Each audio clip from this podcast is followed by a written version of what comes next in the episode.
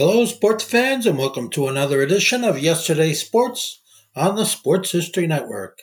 And make sure to check out sportshistorynetwork.com slash giveaways.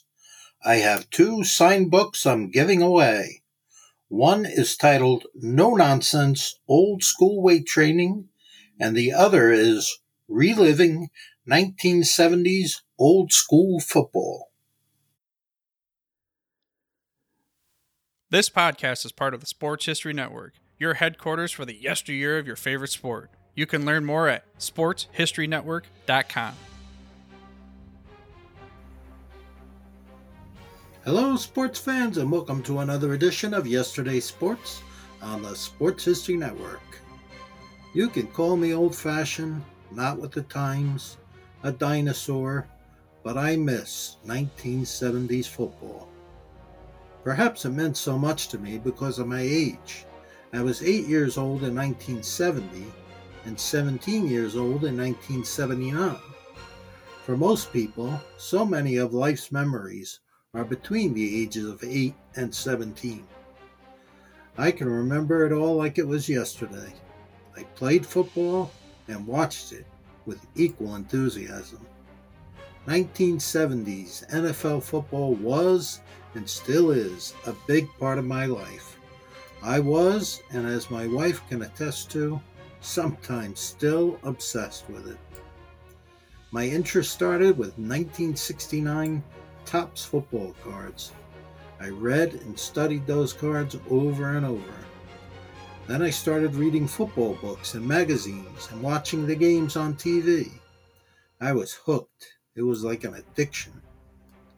I watched all the football shows that were on TV at the time. There was This is the NFL, This Week in Pro Football, the NFL Game of the Week, NFL Films with Ed and Steve Sabol. I was like an encyclopedia on NFL football. I knew every player, every statistic, every score, and every team's record and history. I absolutely loved it. Then, suddenly, I wasn't 17 anymore. And the 1970s became the 1980s. Football was still a big part of my life, but not the same way it was in the 1970s.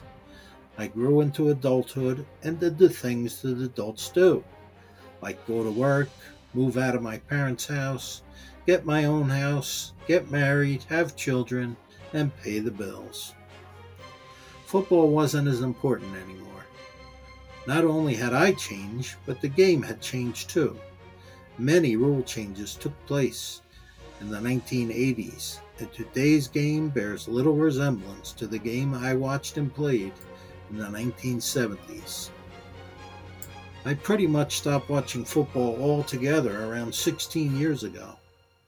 Up until a few years ago, I'd watch some of the playoff games and the Super Bowl, but I don't even watch that anymore. The modern game bores me. I'd much rather go to YouTube and watch a game from the 1970s than any of the current games.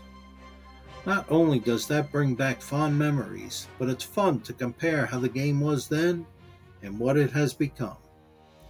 Football today has become big business, entertainment at its best, or worst, depending on your opinion.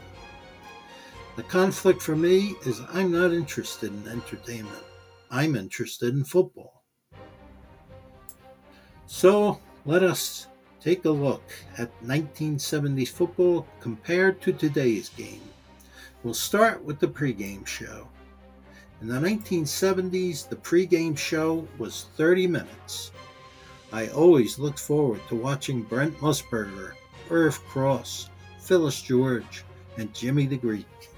They would talk about the game scheduled for that day, talk about the players, give an opinion, or give an injury update. Then Jimmy the Greek would make his predictions, and it was time to kick the ball off. Today we have hours and hours of non stop blabbering and the never ending question what's the key to the game? We get the same answers as always don't turn the ball over, don't commit too many penalties. Don't make stupid mistakes. Put pressure on the quarterback. Do they think we don't already know this? From the opening kickoff, I'm annoyed. Every stadium must now have loud, booming music blasting from the PA system. I guess the game itself is not enough to hold the interest of the average fan. The football is now kicked off from the 35 yard line instead of the 30 yard line.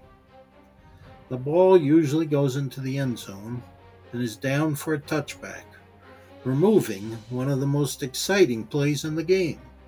I'm talking, of course, about the kickoff return. When's the last time you saw a return man break off a big return? Or better yet, take it all the way for a touchdown? It hardly ever happens anymore. I understand the NFL wants to cut down on injuries, but come on. You can't take away one of the most exciting plays in the game. But they did. Since there are very few kickoff returns now, the receiving team starts at the 25 yard line, and immediately the passing frenzy begins. The percentage of passing plays in the NFL today is much higher than the percentage of running plays. The opposite was the case in the 1970s. The rules have changed drastically to allow for more passing and more passing means more scoring. But for old school fans like me, there was nothing like watching a strong running attack. There were so many great running backs in the 1970s and the 1980s as well. John Riggins, Tony Dorsett, Walter Payton, Eric Dickerson, Larry Csonka, Franco Harris, Earl Campbell, and more. These guys and a strong offensive line take over a game. With a dominant running attack, you didn't need to throw the ball a lot. Take, for example, the 1972 and 1973 Miami Dolphins.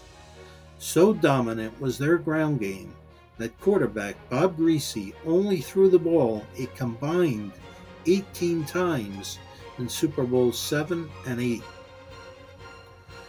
We old school football fans miss the great defensive battles of the 1970s.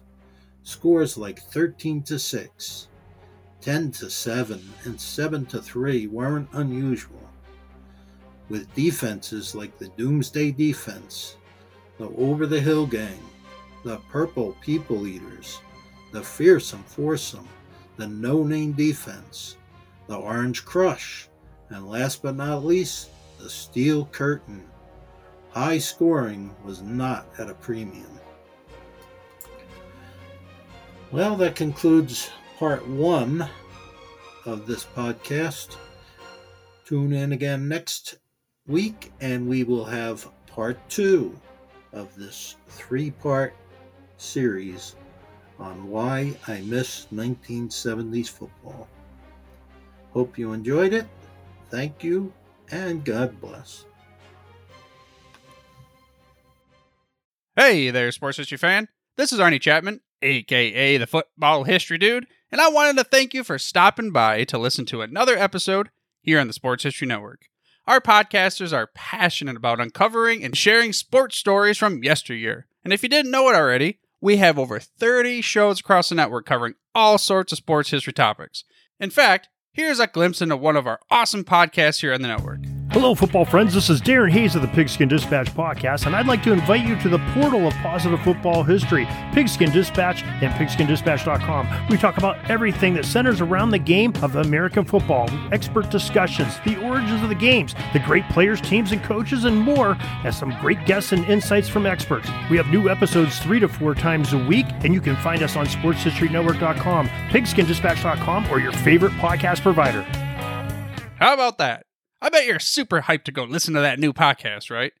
Well, to learn about this show and all the other podcasts on the network, head over to sportshistorynetwork.com forward slash podcast. Again, that's sportshistorynetwork.com forward slash podcast. Head over there today to find your next favorite sports history podcast.